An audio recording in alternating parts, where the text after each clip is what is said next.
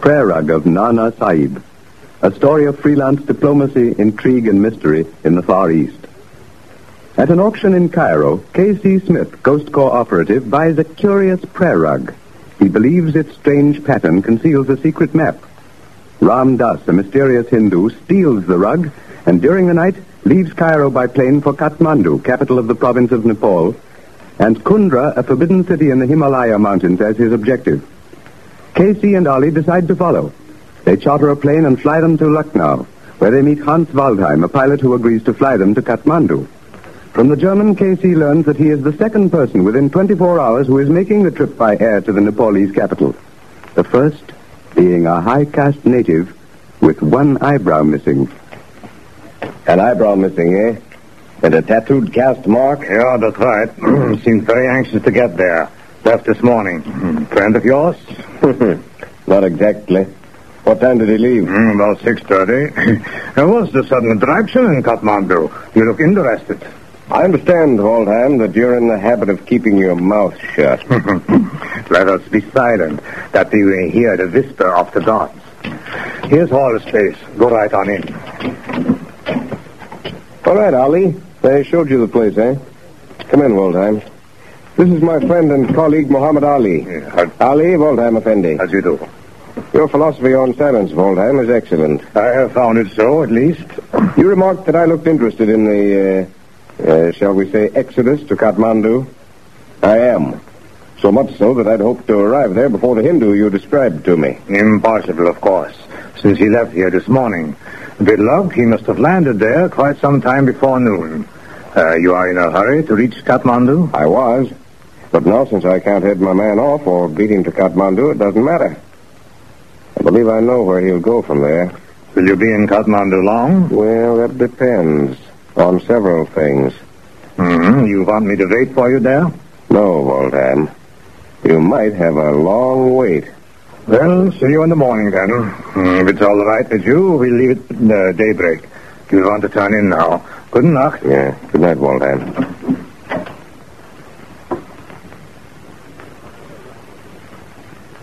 Upon their arrival at Kathmandu, Casey chooses as a base of operations a quiet little khan on the outskirts of the city. Here he prepares for his expedition into the little-known wild mountainous region beyond the Nepalese capital. Supplies have been purchased. Guides and drovers with their pack and saddle animals have been engaged and placed in charge of one Dola Rao, a tall, black-bearded, fierce-looking hillman recommended by a Khansama as being a shikari thoroughly familiar with the surrounding territory. Ali, loafing about the bazaars and coffee houses all afternoon, returns to the Khan at night to discuss what he has learned during the day with KC. Of Ram Das I have learned little, Kasi.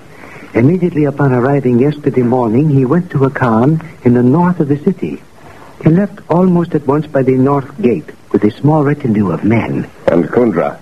Did you get any information as to its location? Little enough, Habib. To the north and east. Yeah, rather indefinite. Well, try again tonight or tomorrow. We've got to have something closer to shoot at than that. Seeking information, asking questions of curious, suspicious natives does not bring authentic replies, and it is unwise.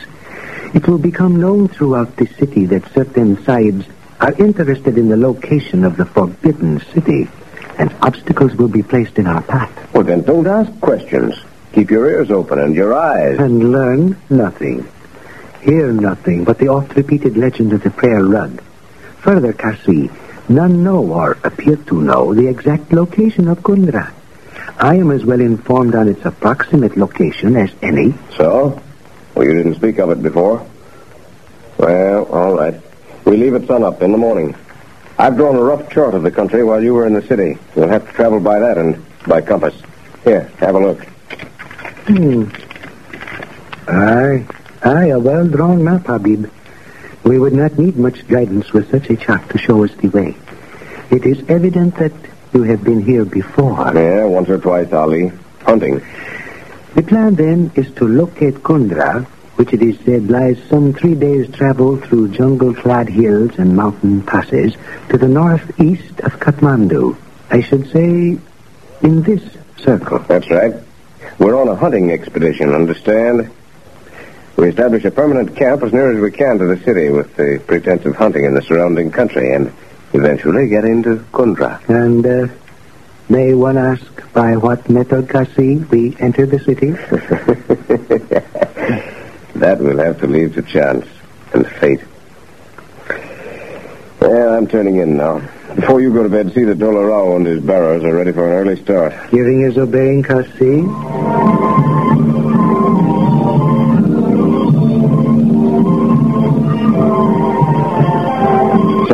Dawn, Casey awakens suddenly and without apparent reason.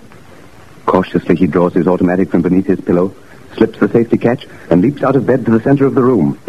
Something drops to the bed with a soft plump. Swiftly, Casey backs across the chamber to the table. He picks up his flashlight. Pressing the button, he directs the strong white beam upon the couch. As the light strikes the bed, a huge cobra, hissing angrily, slowly lifts its hideously inflated hood from the pillow. Casey lifts his automatic. A heavy 38 caliber slug crashes through the cobra's extended hood. Kasi, what is it? Yeah, You all, wanna... all right, Ali. Light the lamp. There, on the table. Hi, Kasi. What is it, Sahib? The Khansama here, and I... I've had a visitor, Dola Rao. Look there, on the bed. Uh, by the beard, Sahib. The hooded death. But how did it enter this chamber? An accident, of course. I wonder. Such accidents, Khansama, are like to be costly to the reputation of thy But- house. But the cobra likely escaped from the basket of the fakir and found its way here into the Sahib's room. What I hear? Uh, uh, a, a snake charmer? Yes, Sahib. Such a one arrived late during the night, craving space for himself and his pets in the compound. It is undoubtedly one of the man's cobras. Then how did it find its way into the Sahib's room? The Sahib raised the shutters, uh, the screen, or perhaps left the door open for more air. Neither. You want to know how this fellow got in here? Look up there. The punka cord hole. By Allah. that little hole, only large enough to let the cord work freely back and forth, has been enlarged to admit the snake. 'Twas done, Habib, while we were at our evening meal, or, or later while we sat on the veranda. Yes. Had it been done earlier in the day, I'd have noticed it.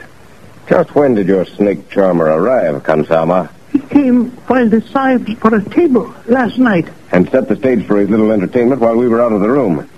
You'll probably find that he's left with his pets, excepting this one. Uh, the breeder of lice shall be found, Sahib, and well punished for disturbing so dangerously the peace of an honored guest.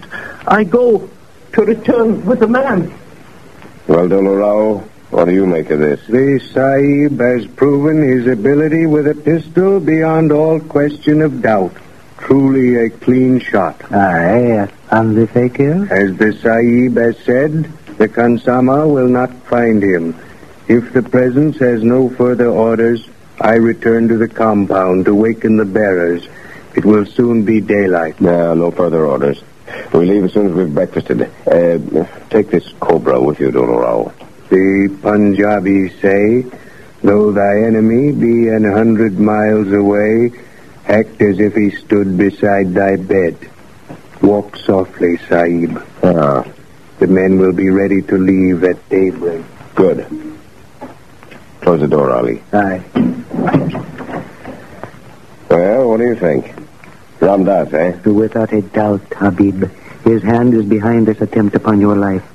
But how can the man know that we are following him? Spies, Ali. Stationed them all along his path to stop us. well, he's not as clever as I thought. He's blazing his trail as plainly as though he'd given us a map. Come in. The Sahib was right.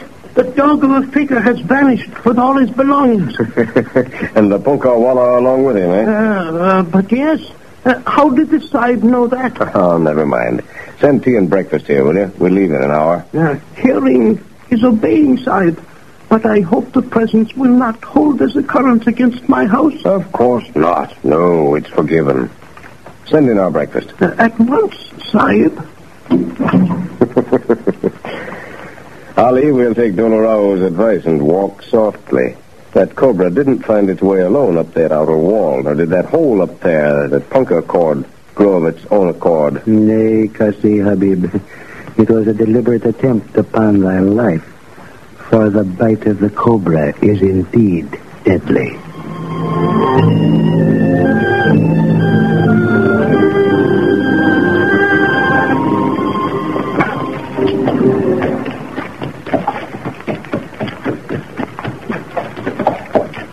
First rays of the morning sun touch the surrounding peaks with fingers of crimson and gold, the little caravan with Casey and Dola Rao riding in the van leave the city of Kathmandu to plunge into the mystery-shrouded hills of Nepal.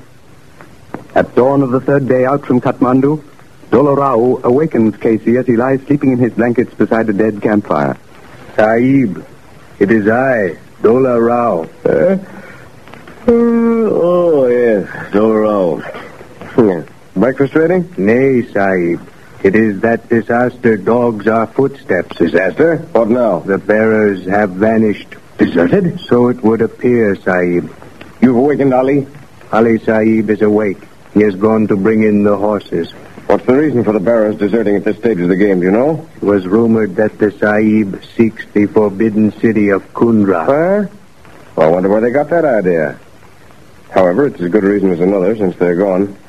Well, Ali, you look annoyed. What's the trouble? I can find no trace or sign of man or beast, Kasi. Men and animals alike have vanished as though swallowed by the very night.